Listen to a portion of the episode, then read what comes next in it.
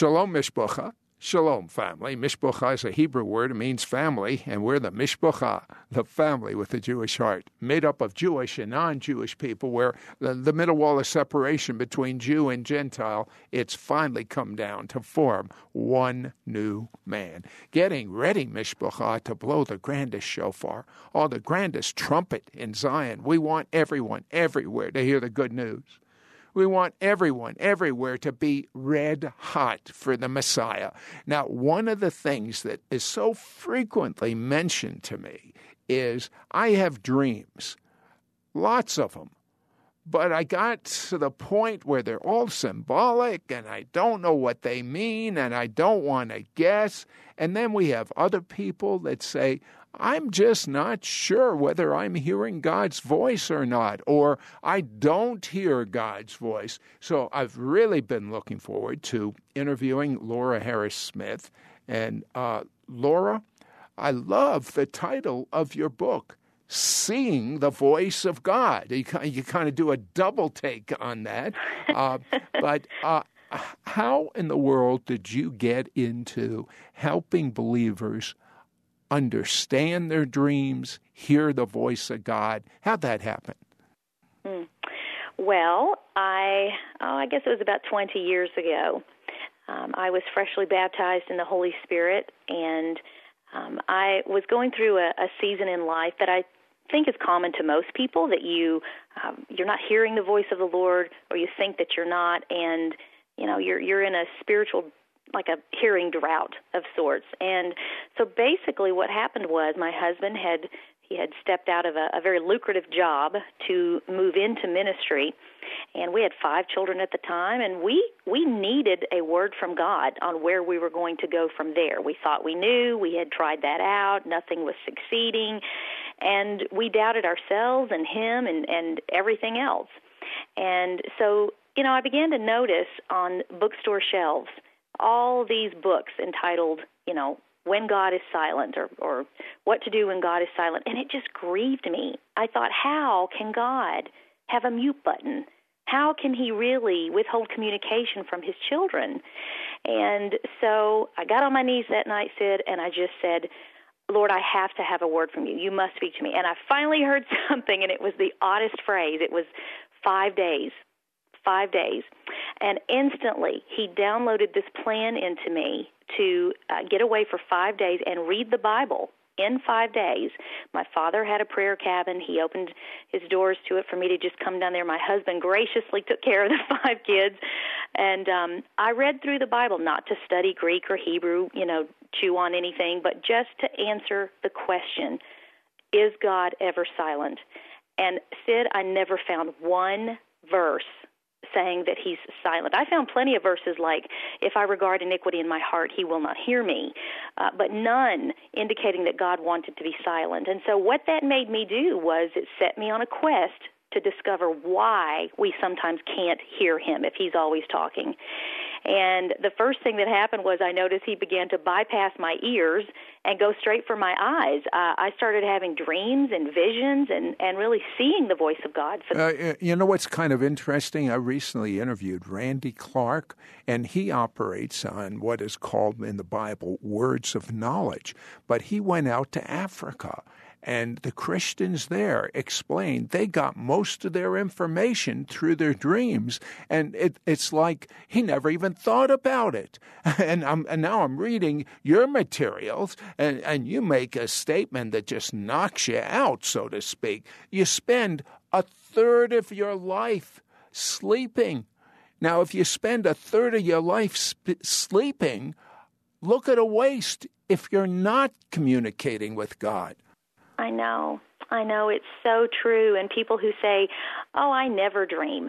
You know, that's why I wanted to include the two medical chapters, chapters four and five, uh, where I interviewed a sleep study doctor and I cited all types of, of studies on sleep and dream cycles. So, yes, you are having between um, four to six REM dream cycles each night, rapid eye movement cycles.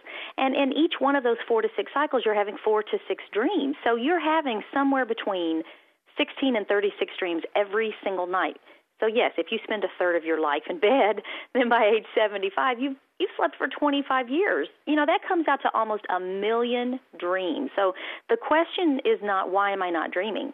The question is why am I not remembering my dreams?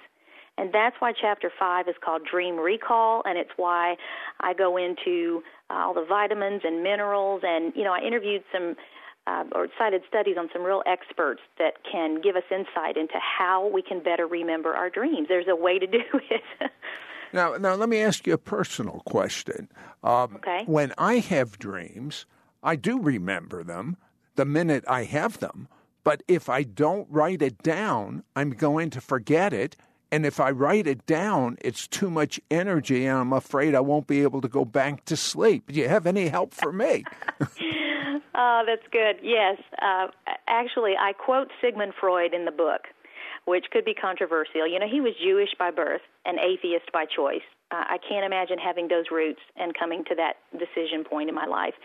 But we did agree on one thing, and that is that if you do not uh, journal or somehow process the dream immediately after you receive it, it will eventually be added to, embellished, and changed entirely.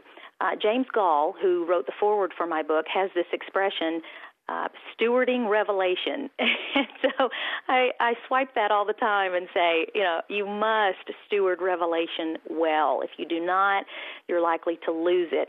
Um, I would suggest for you, keep a little voice recorder by the bed, or maybe there's uh, one on your phone. And um, and I also have found that if I just keep a pen and pad by the bed, if I just lean over, even in the dark, and just scribble four or five of the symbols, the dream comes back to me the next morning. That sounds good because then I'll remember the dream, but I don't remember the intricate details that I would have if I had written it down. Yeah, it sounds like you have uh, what a lot of people want really detailed dreams. I do. uh, okay. okay. Uh, so tell me, well, that's a pretty interesting thing. Uh, I, have been reading statistics about how many people are are having insomnia, uh, either not being able to fall asleep or uh, wake up frequently uh, during the night. And also people that say, I don't dream. Uh, have people followed the vitamins and the regimen you suggest and been able to sleep better and, and remember their dreams? Yes, I'm so happy to say yes. And the examples that I cite in the book are not just from Silly College USA, they are studies from uh, places like Johns Hopkins University and Mayo Clinic. And, you know, I really wanted to, in addition to that, though, um, have some personal examples. So I used myself as a guinea pig and uh, and found these, you know, re- the research to be true.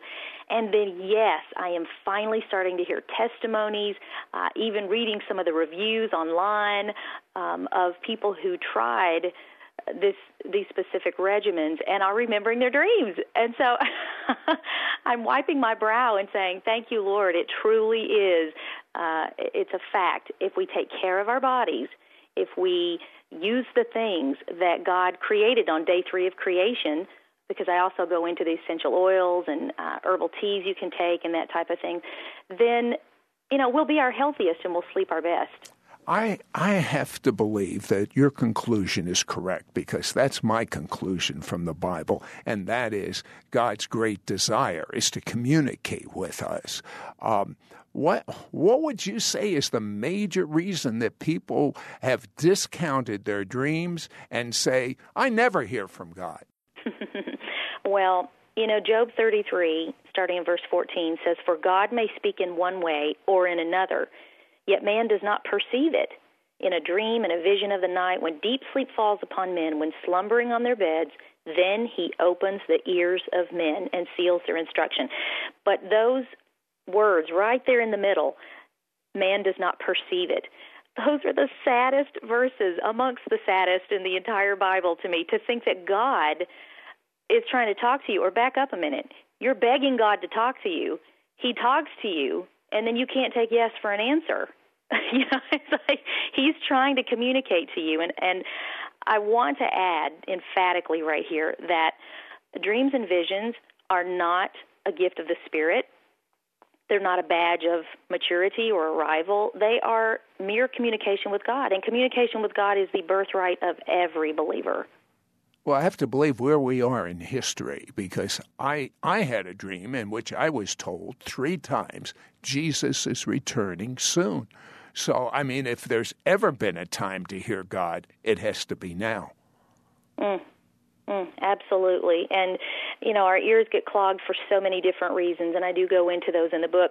I actually start out, I think it's chapter 8, by saying, um, you know, I'd be a bad friend if I spent uh, I'd, I'd say something like we've spent about 40,000 words thus far discussing your eyes. That's about 20,000 per eye. And I'd be a bad friend, though, if I didn't discuss your hearing, your spiritual hearing, and why you're not hearing God. So it is definitely um, a relevant topic. I told you in the very beginning story about how when I needed to hear God and I got away and solved that question in my mind about how He's never silent, then He began giving me dreams and visions. But look at what look at what else happened to me, and it's common. It happens to many people because we just read it in Job 33. It says he speaks in through those dreams and visions, and then it says, then he opens the ears of a men of men. So see, sometimes, and this is what happened to me. I started having all the dreams and visions, and then my daytime ears got opened too. So he speaks through dreams and visions. If we'll perceive it, it not only helps us to receive communication from him uh, when we're sleeping, but then as we awake, our ears have become opened too. It's just it's just win-win. But, but but you know what I believe? I believe that you have when someone uh, has a victory in an area in the spirit, they then can pray for other people, and you have you have prayed so many impartations over the three CD set uh, we call 2020 Hearing, and then your book, Seeing the Voice of God, and the DVD, 10 of the most frequently asked questions on dreams and visions. Uh, and as far as I'm concerned, when someone finishes this entire series and, and starts asking God for dreams uh, and starts following. I mean, you even have a dream dictionary of a thousand symbols. Oh, we're, we're, we're out of time. I want to make this entire package available to you for a gift of $45. Call our order only line 1 800 447 2697. 1 800 447 2697. Now, my guest, Laura Harris Smith, uh, had a quote that we spend a third of our life in bed. Uh, a 60 year old has been asleep for 20 years. And Laura, I, I believe that that's probably the most open we are in a 24 hour period to give God our undivided attention when we're asleep. Uh, uh tell me what you think.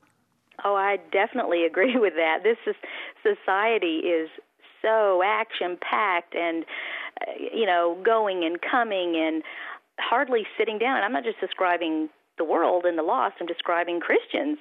Um, and so, yes, God you know, is always with us. He never leaves us or forsakes us, he says in Scripture. And so he doesn't just tuck us in and go minister to people in other time zones. He he wants to be with us. Um, I, I usually put it like this concisely. He is Father, Son, and Holy Spirit. He's Trinity, and we're made in His image. Uh, we are three parts as well. And it says, you know, in Scripture that um, uh, that God, the Lord who guards Israel, He never sleeps or slumbers. We know that God never sleeps or slumbers. So obviously we do, but what part of us does? It's our body and our minds that sleep, but our heart, our spirit, is awake all night long. That's why it's encouraging for people who, let's say, they have a family member who's gotten off into false doctrine or they call themselves an agnostic by day. Listen, when they're sleeping, their spirit their spirit was created by God to communicate with God. He can work on them at night. And so, you know, oftentimes, Sid, I'll go to bed and I will pray uh, the the the verse from Song of Solomon, which says, you know, I sleep, but my heart is awake, listening for the voice of my beloved. So, as you put it, and as Scripture puts it, uh, uh, we our body goes to sleep, but our spirit is awake 24 7. Is that what you're saying? It sure is. I believe it, uh, and I know that God would not waste so much time. We spend an equivalent of 122 days per year sleeping.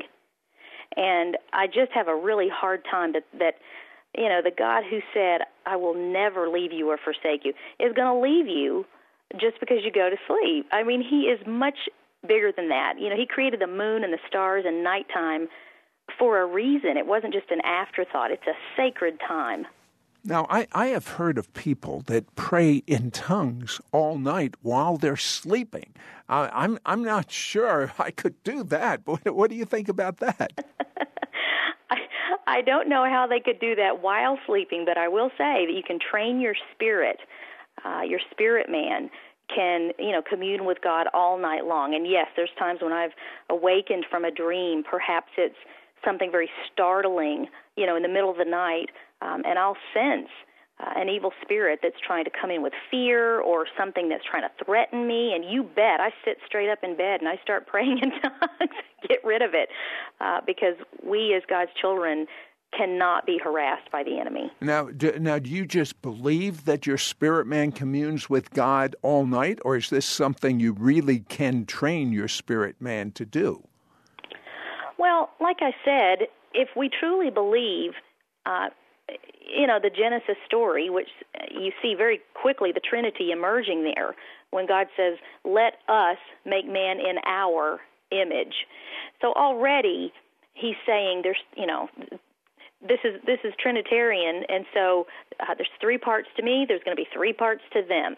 So sure, when you lay down at night, it's it's proven your your body and your mind goes to sleep, but your spirit. Um, I guess you could just say that in my entire life, this has this has been my story. And I did dream before I was baptized in the Holy Spirit, but I'm telling you, once I got baptized in the Holy Spirit 20 years ago, it's been like all night at the movies, most nights. Uh, he really, yes, it's like the the closer my spirit uh, walked with the Lord, and especially the more time I spend in prayer and um, worship. That's a huge one. My spirit man may not, you know, you sit with the Lord, you're in prayer, you don't feel like any significant thing happens, you don't you don't maybe hear anything while you're there. You think, did I even just waste my time? My prayers just floated off into cyberspace. but what you're doing is you're preparing your spirit man. And what I often find is that I go to bed and get the answer. Um, I was really blessed to have Cindy Jacobs endorse the book.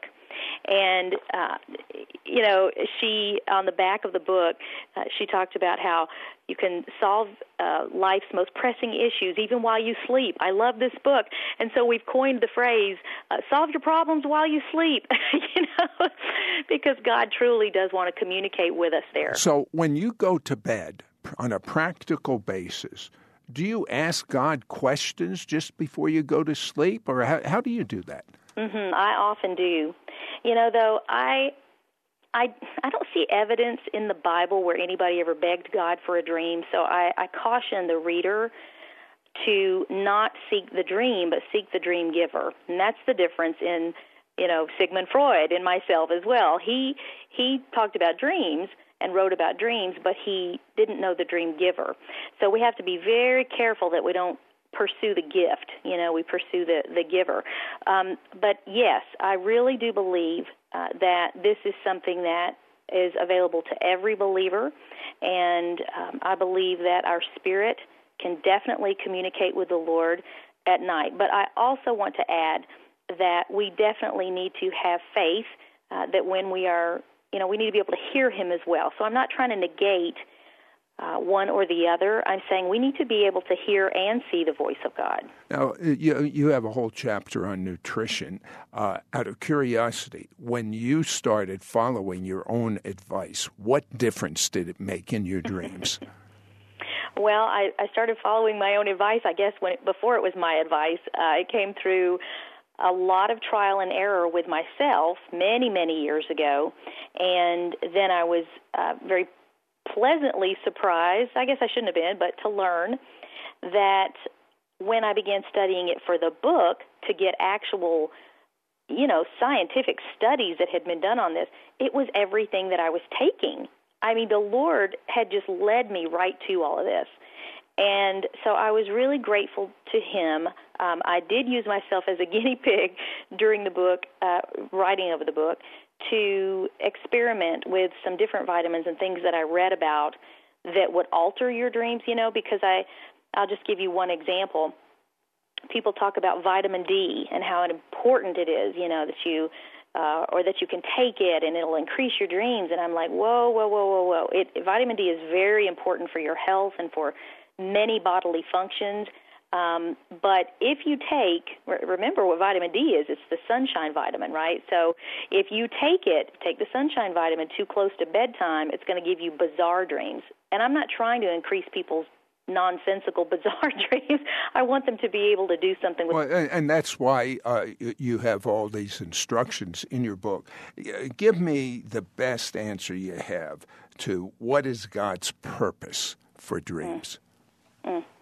To communicate with us, to get our attention when nothing else has it. Finally, in our busy day and I believe, Sid, that this is why the enemy comes after our sleep.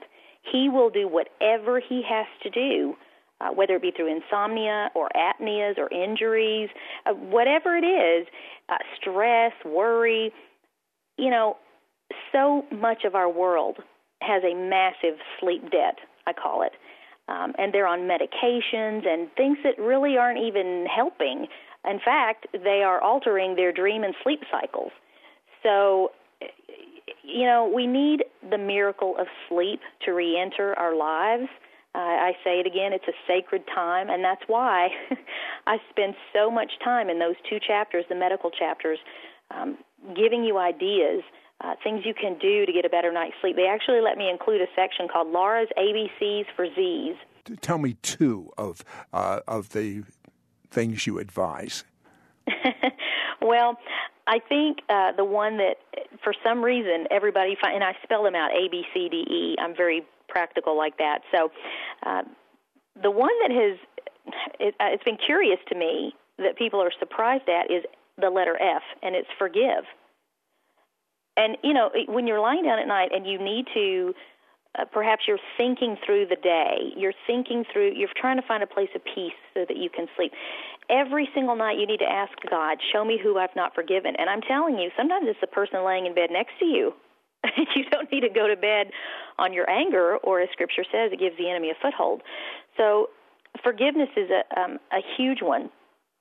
Um, but I will also say that it's important for you to um, de-stress. That's letter D.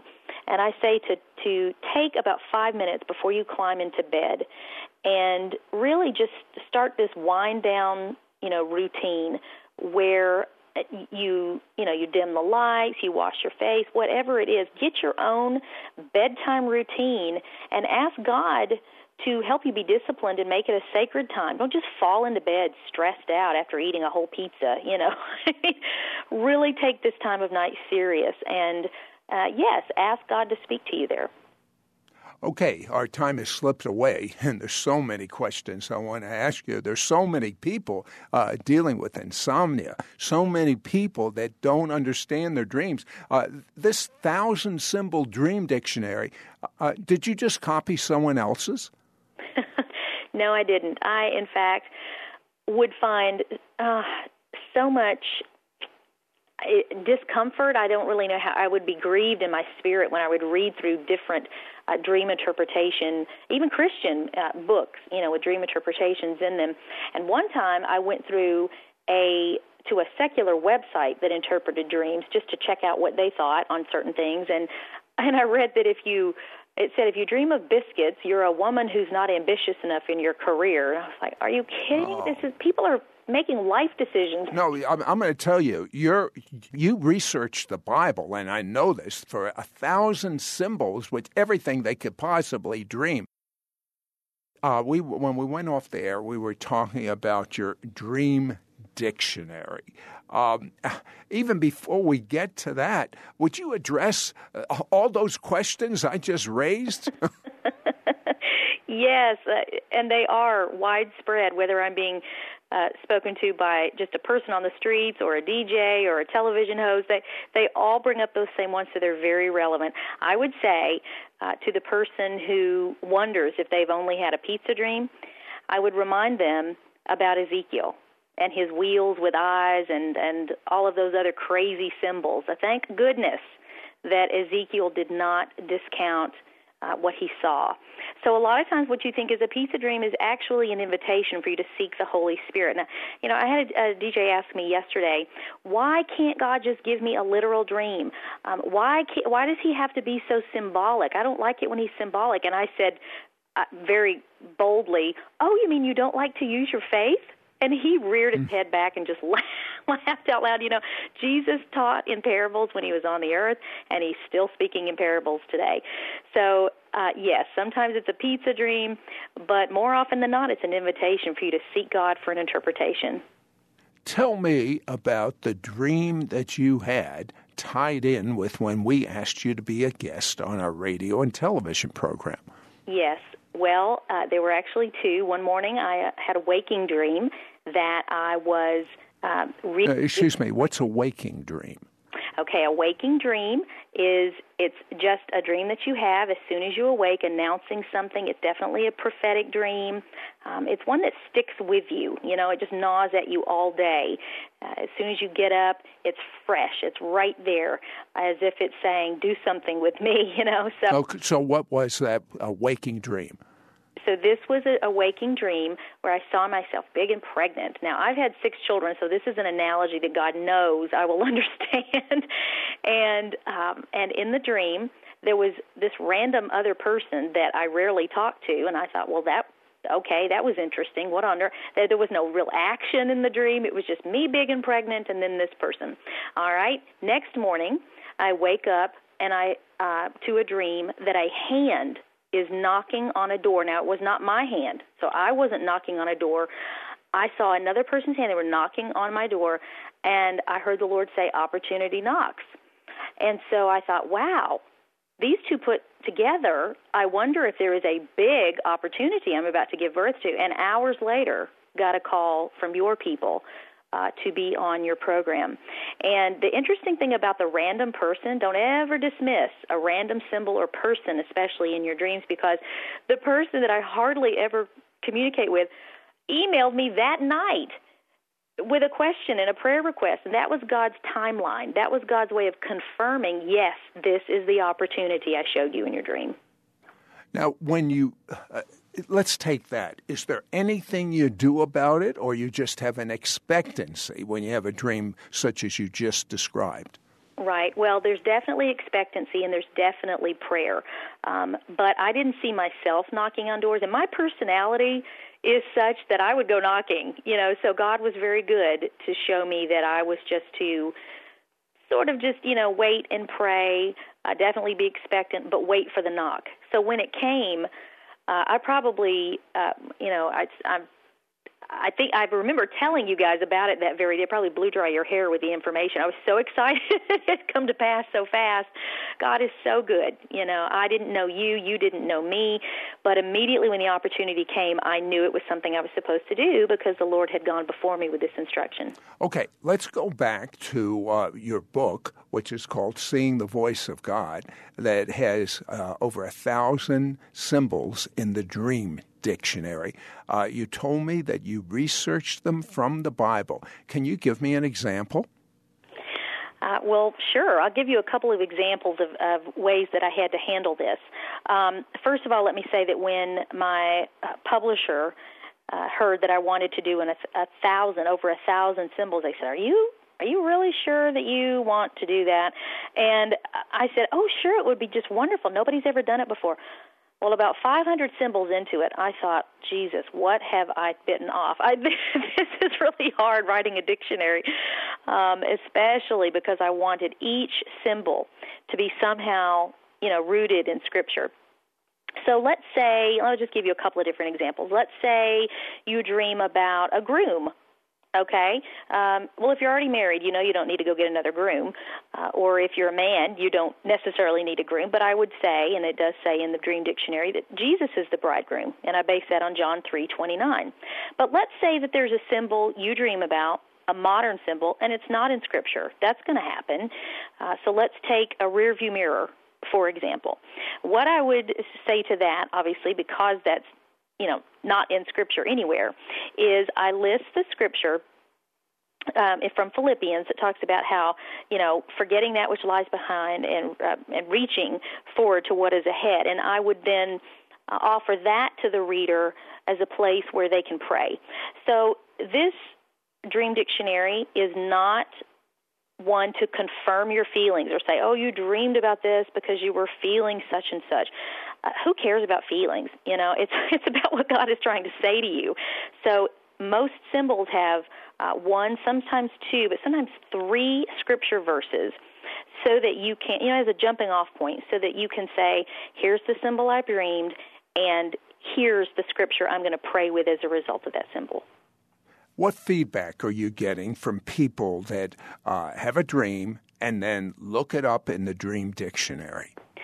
Yeah, well, let me just say that by the time I got to the breakfast uh, table this morning, I'd already had three requests for dream interpretations, two in my own house. I'm so happy I've written this book now and can just say, okay, go look in chapter seven.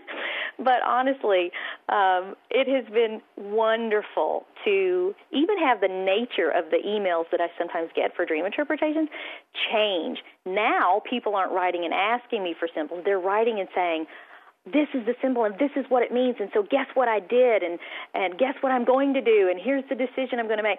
So that's the kind of responses I'm getting so far and I'm it's a sobering thing honestly Sid when I when I wrote it and I finished it. I thought this chapter, the Dream Dictionary is what is going to keep seeing the voice of God on people's nightstands long after it's you know they finish reading it and that was a sobering thought to think that sleepy-eyed, you know, risers were were going to turn over and look to this thing and make decisions with it. So it was written with much prayer, even fasting. A lot of the symbols um, were gained through the interpretation for them was gained through fasting and just years of of study and prayer. So I'm I'm really excited about it. Probably uh, in the book, like I said, I think it's one of those things that will set it apart from the other dream interpreters. Tell, tell me about because you list so many. I never realized there were so many different types of dreams, but you not only list them, you explain them, and you even have examples of how they operated in your life. Tell me what a warning dream is. Wow. Well, a warning dream is just what it sounds like. It's giving you some information you need to be aware of. I want to really uh, quickly just say that a warning dream is not fate. Sometimes people might be really, um, what's the word I'm looking for? They might be tempted to think it's a nightmare, you know, but really it's God saying, hey, here's what the enemy has up his sleeve. So, what do you do when you get a warning dream? Well, I definitely pray. And I tell you, when you have a warning waking dream, that's doubly emphasized. So, I, I look in Scripture and I, I look to Matthew 2, and I just see there are listed right there two of the most important warning dreams of all times. Without them, you know, the salvation of the world never would have occurred. Uh, and the first was to the wise men. They had been commissioned by Herod uh, to find the Christ child, not realizing he wanted them to report back to him so he could, you know, find Jesus and kill him. So verse 12 says, And having been warned in a dream not to go back to Herod, they returned to their country by another route. And then immediately in the next verse, 13, God's protection continued. It says, When they had gone, an angel of the Lord appeared to Joseph in a dream. Get up, take the child and his mother, and escape to Egypt. So, warning dreams are so, so important. I can give you an example of a personal one. God warns me about things. He's kept me out of so much trouble, Sid. I can't even, I can't even tell you how grateful I am to. Oh, tell me one. Okay. Uh, one is I woke up on a Sunday morning, and I, or, or as I was waking, I had this waking warning dream, and this huge. I was standing in front of my church, and I look. I was facing away from the church, and I look, and this huge wrecking ball is coming towards the church. And because I'm standing in between it, it's coming at me. and it stopped right before it got to my face. I'll tell you what, we, have really run out of time. We'll pick up with that dream tomorrow and what you did about it because a lot of people have warning dreams. Uh, and I want to find out exactly what she did about it. But I want you to get her book, Seeing the Voice of God her DVD 10 frequently asked questions about dreams and visions, and the three CD set called 2020 Hearing. I want you to hear from God in your dreams. I want you to hear from God uh, as you go about your day. And I want you to fulfill your assignment for God in this life. So we're making this entire series available for a gift of $45. It's time you start hearing from a voice of God. Call our order only line 1 800 447 2697. 1 800 447 2697. We were talking about something called warning dreams, and you had a warning dream, and you explained what happened. Uh, tell me the dream, and tell me, more importantly, what you did about it, and then what happened. okay. Well, it was a Sunday morning, and I had a waking warning dream. That's a double combo you need to pay attention to. And in it, I was standing in front of my church, facing away from it, and I look, and there's this huge wrecking ball, and it's coming right for the church. And because I was standing in between it and the church. It was coming for me. And so it gets right up to my face, and I wake up.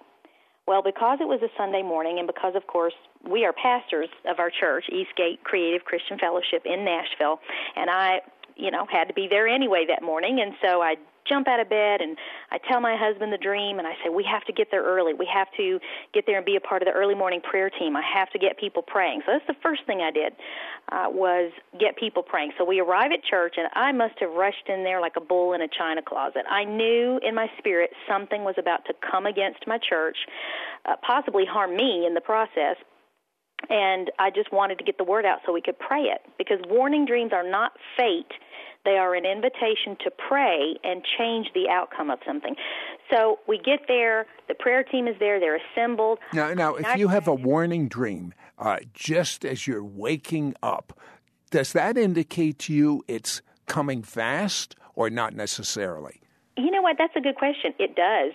Um, and I find that since we went into pastoral ministry, we've been pastors for nine years, um, the nature, the timing of my dreams um, has shortened. In other words, I'll have a dream. Uh, the waking dreams are usually something I'm going to do uh, something with in the next day or two. That won't be for everybody, and it's not always been for me. But in this particular time, it was. It was a Sunday morning. God knew there would already be people gathered there that could pray with me. And when I got there, I grabbed every elder I could find, the worship pastor. I got everybody involved and told them. Well, sure enough, that very week, we had two very key families in our church that got into a feud. There was a division that happened between them, and it was very, very sharp. Um, and it, it involved their children, and people take things very personally when it comes down to children. You'll act and behave in ways you never thought you would when you're trying to guard your children. And so my husband and I, Chris, we really knew that that's what this situation was. Well, because we'd had the dream, I sort of was forewarned stay flexible, keep your schedule flexible. So, sure enough, we planned several mediation meetings. We jumped right on top of it and helped these two families work everything out. And as a result, everything, every person, all of that, before we even knew who they were or what the situation was. It had all been fondued in prayer, and the outcome was wonderful. Love won, prayer won. They stayed, um, and it was just a perfect. And, and, you know what I'm thinking of? The people that uh, pay no attention to their dreams. Right. They think they're they call them pizza dreams. uh, I, I mean, that could have actually, the, the wrecking ball to me says your whole church could have been wrecked. Yeah, it could have. These were two very key families, and that definitely would have it would have affected me. The other thing that I uh, then realized about me standing in between these two forces, or you know, the the enemy coming against and then behind me the church, is that that's what standing in the gap is. That's what intercession is. So the mere fact I came in between the two was in itself a symbol of intercession and prayer. Now, uh, you teach on so many areas that we have to hear. You teach on visions. Tell me about what is a vision? Well, visions, uh, I usually get asked, what's the difference in a dream and a vision? And uh, aside from the obvious of, you know, one happens while you're awake and one happens while you're asleep, it's actually not that simple because what I have found as I studied scripture is that there are things called night visions that aren't really dreams. Uh, and so what I what I did in chapter six, I discuss you know only only visions, and I go into the different Hebrew and Greek words that the prophets used to describe the experience they had. Um, unfortunately, after I listed them all and studied them all, I came to the conclusion they were all so similar that it is hard sometimes to tell what happened to them. Was it a vision? Was it a dream? Um, was it a night vision? Was it an open vision? You know, an ecstasy. There's all these different clues, and really they're like Hebrew synonyms. That's what I came back around to. And when you think about it, come on, if you were to have a revelation from God and you saw something like Isaiah did, or like Jeremiah did, or Ezekiel did, would you really take the time to give your your readers now readers a, a, side lesson in prophetic etiquette you know you wouldn't and they didn't. Uh, it's more a matter of what they came away with and we must then seek god and just say whatever one of those you want to use do it whether i'm waking or asleep vision or dream. Tell me uh, let's jump to hearing god Tell me how we can hear God better. Tell me what's clogging up our spiritual ears. yeah, you know, I usually uh, refer to this as static, uh, and it's it's really as if you know you're not on the same frequency anymore. He's not silent. We've uh, established that God is never silent in Scripture, um, and you know, so we we have to say, well, then why am I not hearing you? And I, I, I have this acrostic or an acronym for the word static, and I'll just spell these out for you really quickly. The first one is sin. That disfellowships us from God. The second one is time and our busy schedules. Uh, there's ambivalence, A, uh, because to be certain, we have a tendency to be double minded you know men uh, and that will quench your your faith and then t the second t is trials Sometimes you get so overwhelmed by those that your prayer sessions begin with an immediate grocery list and you can't even hear the Lord. Um, and then I is illiteracy. The church is quickly becoming illiterate. They don't know the word. They can't stand on the promises of God unless they know what they are, and they're not.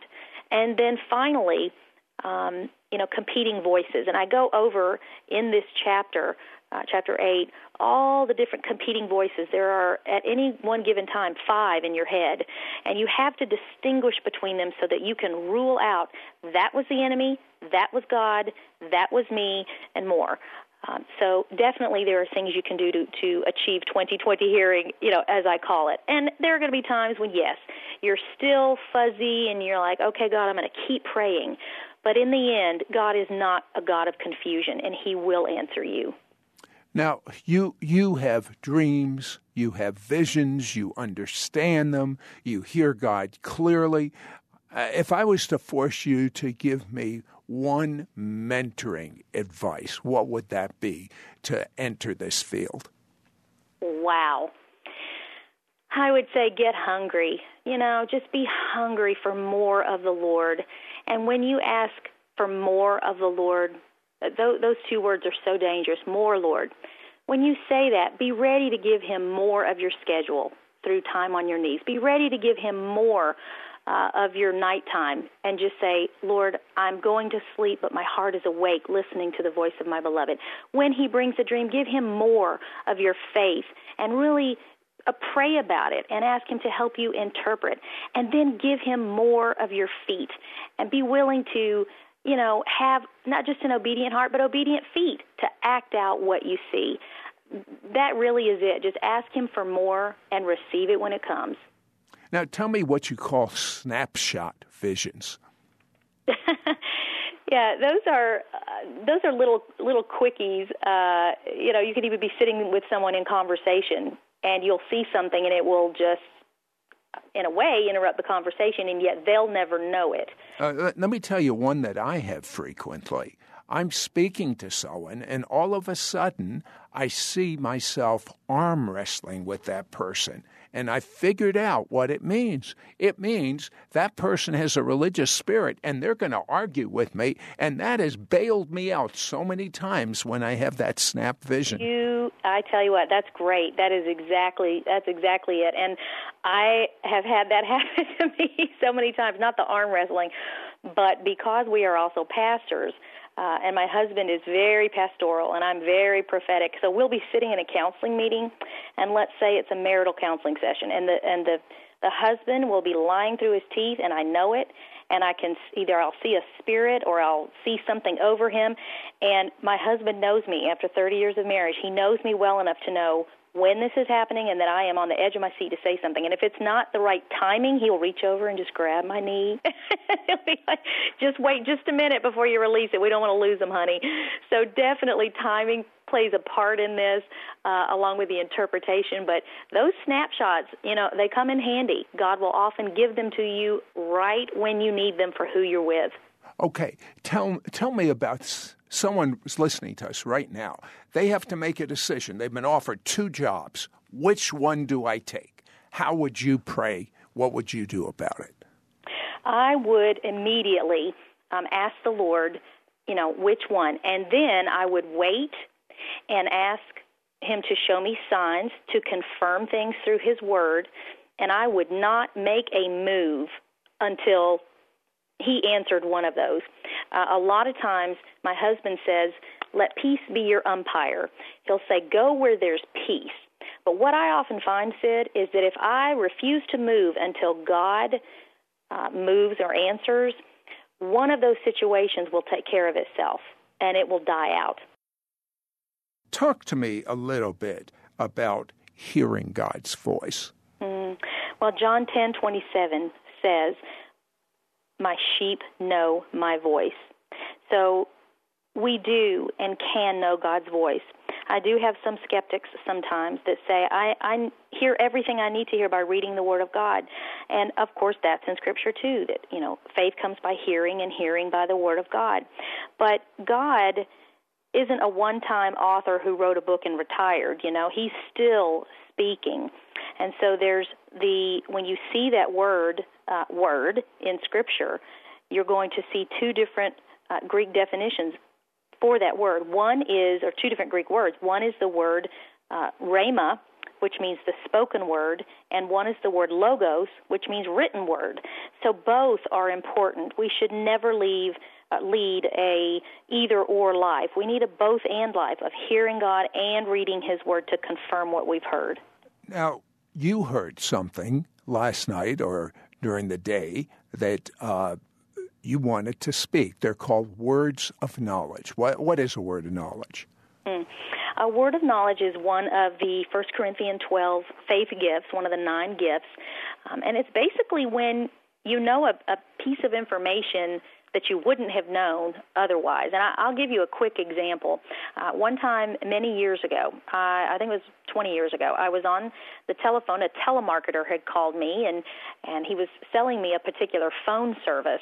And I felt like, as I was listening to him, I was also hearing the voice of the Lord talk to me about this man.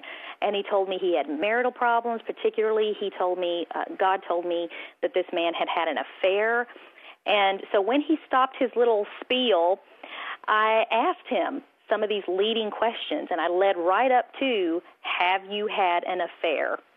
And he said, he was a Muslim man, turns out. He said, Lara, are you psychic?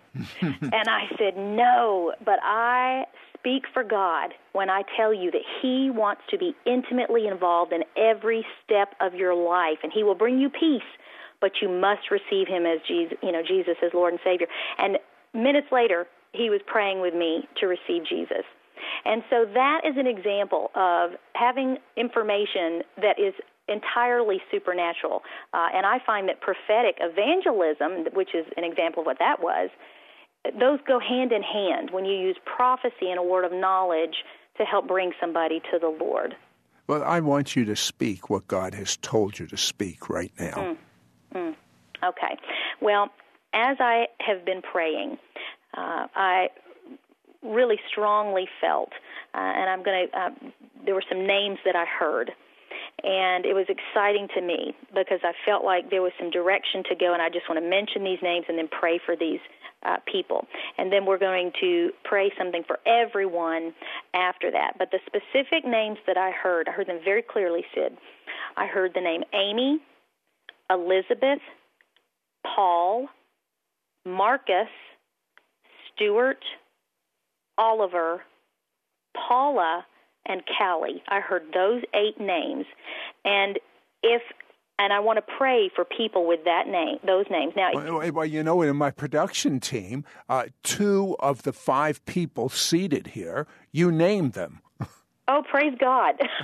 Go ahead. If, I want to say to the listeners that if two, if, if uh, those names are not your name, your name isn't in that group, then you might know someone by that name who you need to stop and pray for. And I even heard, and this was the third thing, that in that list of eight names, one of your readers, some of your listeners, uh, may need to forgive a person with that name. So let's start praying I, I feel like you know now that you said about the forgiveness, say those names again. Mm-hmm. Amy, Elizabeth, Paul, Marcus, Stuart, Oliver, Paula, and Callie. And I it could be your first name, second name, whatever. Uh, but I specifically felt like the Lord wanted to, I needed to impart a blessing to them. So we're going to do that first. Father, I thank you in the beautiful name of Jesus that you love your children.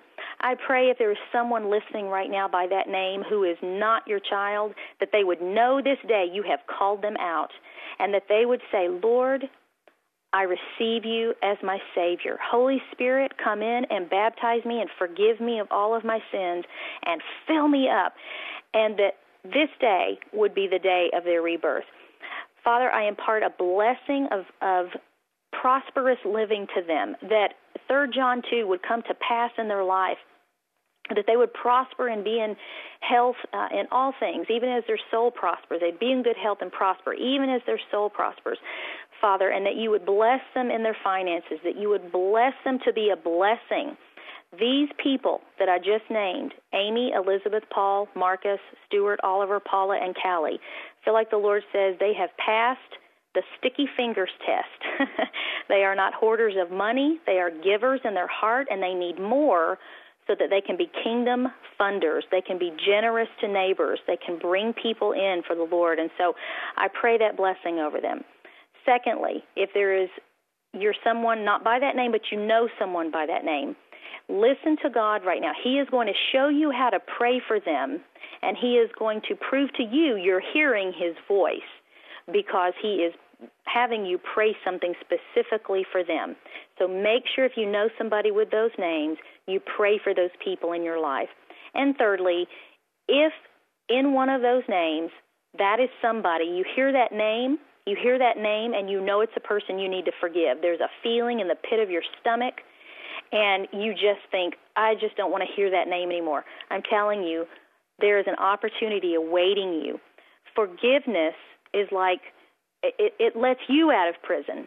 Um, and it's often been said that bitterness is like drinking poison and hoping the other guy dies.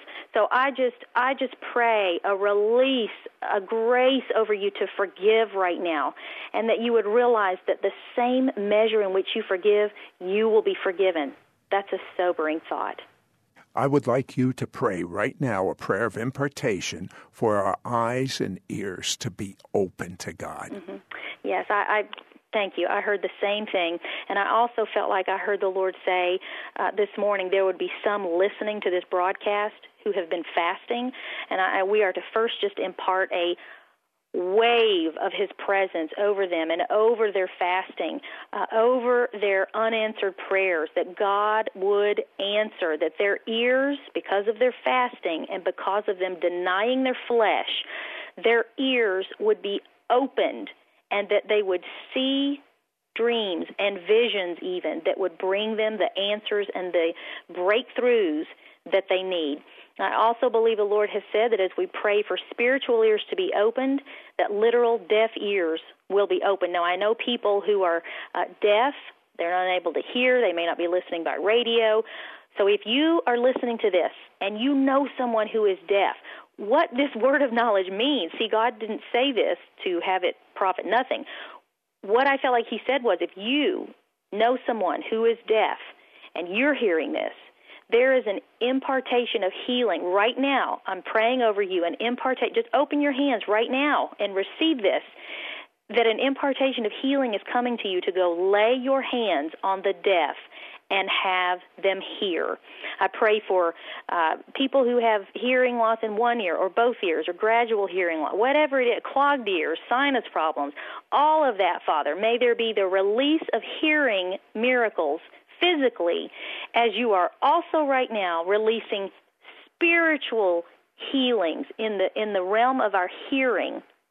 Father, that we would have 2020 hearing, and I release that over you, the listener, right now, in Jesus' name. I also had one more thing I feel like the Lord is, is saying, and that is to pray for people to have more uh, dreams, or as we know now is more that is more accurate because we are dreaming. Pray that they'll remember uh, their dreams. I even I did a TV interview uh, yesterday at the NRB, and afterwards, one of the cameramen came up and said to me, "I need to remember my dreams." So I prayed for him, and then the next day, yesterday, uh, he we saw each other again, and he said, "I had three dreams last night." So I I just release over you the seer anointing, the impartation to see God's voice and to receive his messages through dreams and visions. And finally, I just pray the Second Kings 6 prayer over you that Elisha prayed over his servant Gehazi when he was surrounded by the enemy and afraid. And Elisha said, Lord, I pray, open his eyes that he may see. And lo and behold, uh, Gehazi's eyes were opened into the spirit realm, and he saw horses and chariots of fire, and he saw that more were with them than against them. And so I just pray over you the ability to see into the spirit realm angels, and yes, even demons, so that you can know how to pray. You have authority over them. So I pray that that would increase. God would open your eyes into the spirit realm, not just for dreams and visions, but for angels. And some of you will start to see flashes of light for me in the beginning, it was as if those old, some of you may remember those cube flashes in the 1960s. They were square and they fit on the top of a camera. I would start to see flashes like that. Um, and then it grew into something more. So I bless your ability to see and move in the seer anointing in Jesus' name. And I say to you that you are going to be equipped to start dreaming vividly, to understand your dreams, to hear God. And I want Laura Harris Smith to equip you with her book, her DVD, and her CDs available for a gift of $45. To place a credit card order for today's offer, call anytime at 1 800 447 2697. That's 1 800 447 2697. Or log on to our website at www.sidroth.org. To hear this week's interview or watch archives of our television show, It's Supernatural, visit our website at www.sidroth.org. That's www.sidroth.org. Discover how you can begin watching for free our 24 hour, seven day a week TV network, ISN, the It's Supernatural Network. You can write me at Sid Roth, Post Office Box 39222, Charlotte, North Carolina 28278. That's Sid Roth, Post Office Box 39222, Charlotte, North Carolina 28278.